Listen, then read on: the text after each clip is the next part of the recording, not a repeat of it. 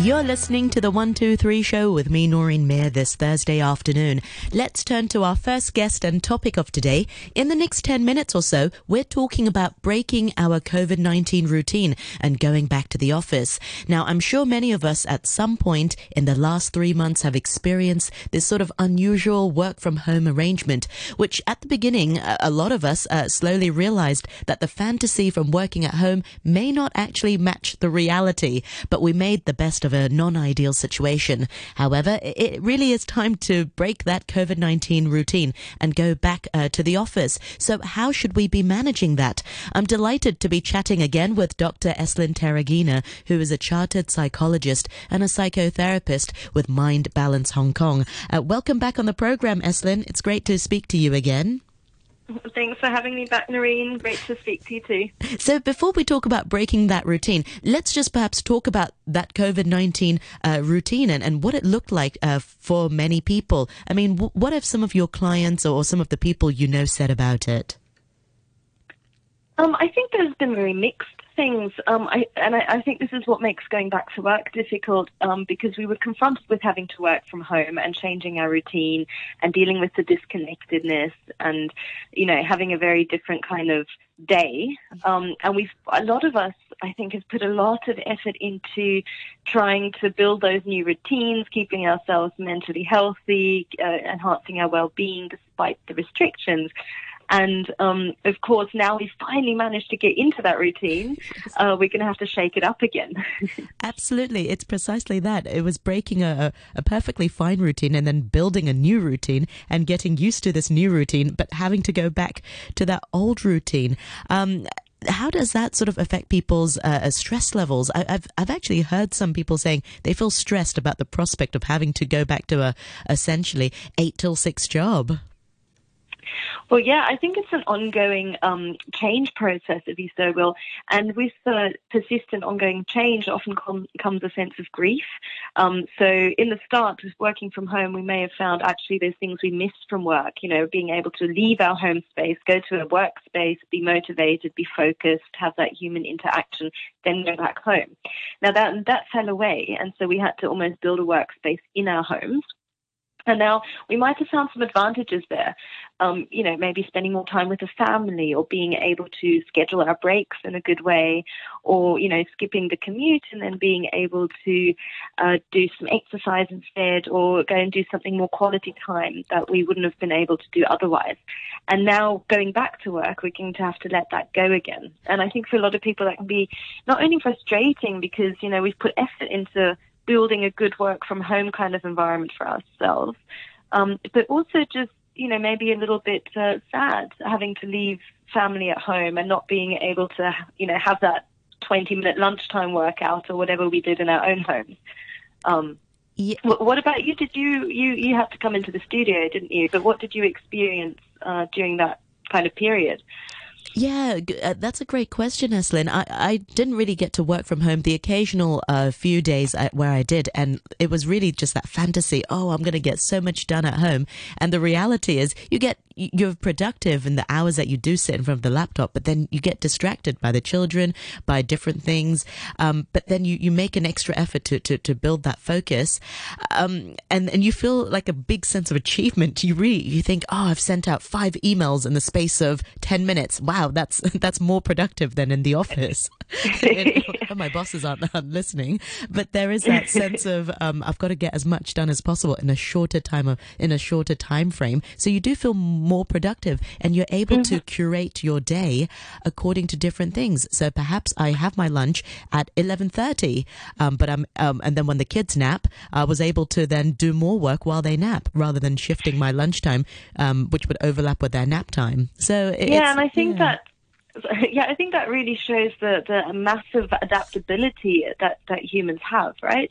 Because ultimately we all went into this thinking, oh, this can be impossible, right? Like I'll never not get mm-hmm. anything done and it's not comfortable and I can't make that, create that productive space. And we'd have times of, of non-productivity that we might be quite judgmental towards ourselves about or critical of.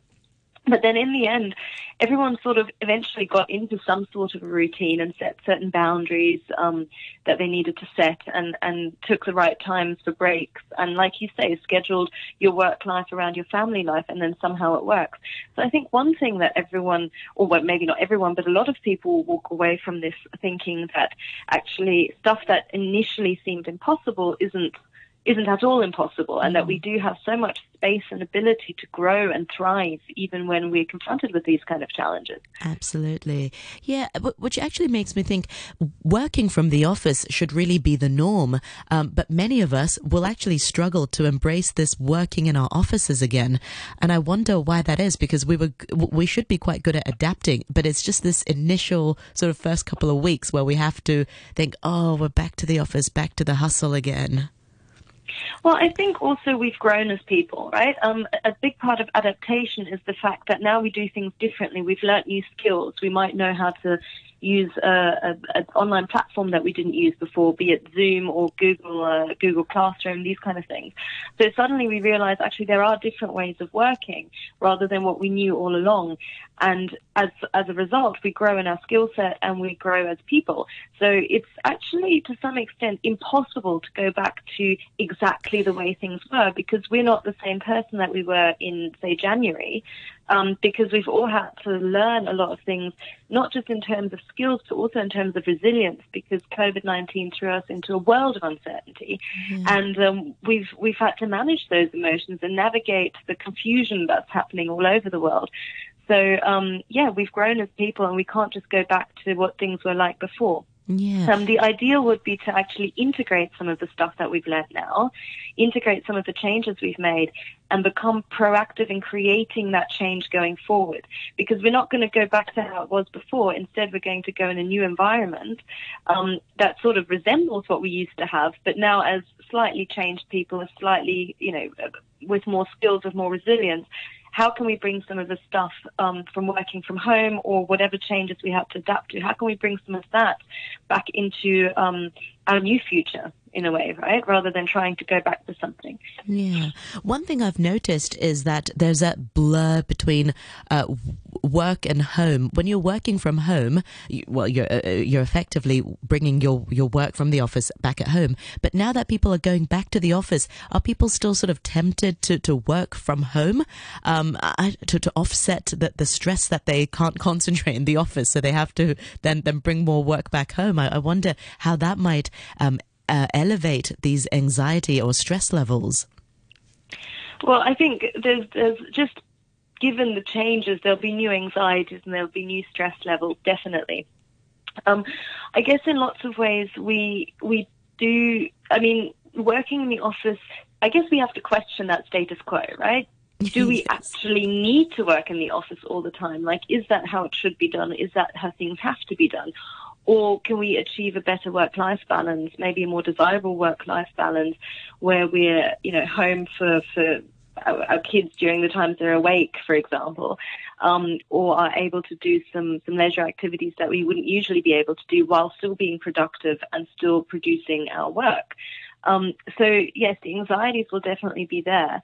Um, and the tendency for people to go, well, actually, this worked okay. Maybe I can have more flexibility in my work life. Maybe I can work from home a couple of days a week and then go into the office the other times.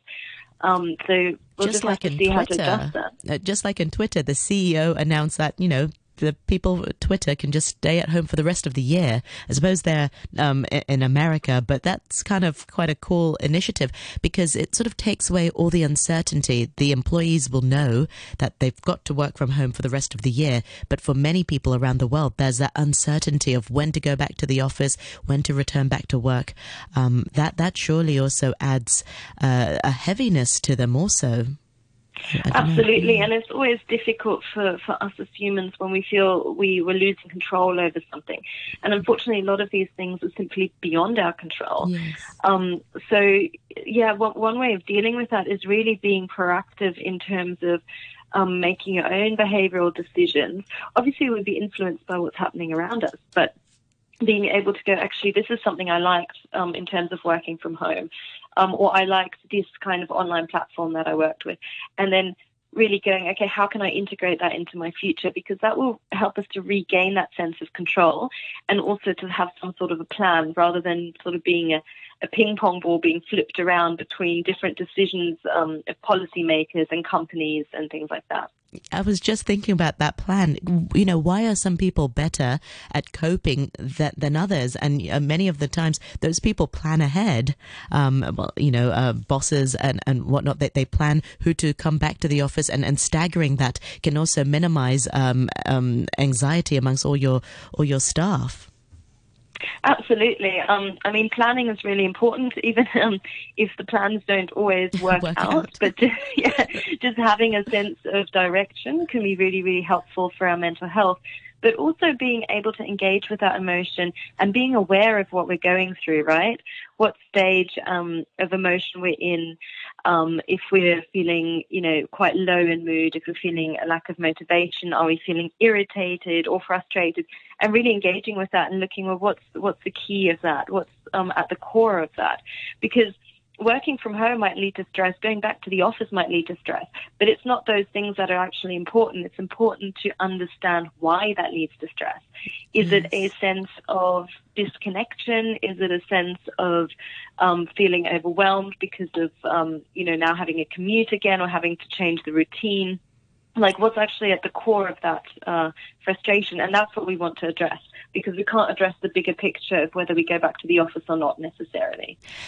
I think I think you you hit the nail on, on the head. You know, life after lockdown. When you mentioned just now about the commute, um, even though I continued to go to to the office, I noticed a lot of people uh, stayed and worked at home. So obviously, when I took the MTR to work, the MTR was was relatively quiet.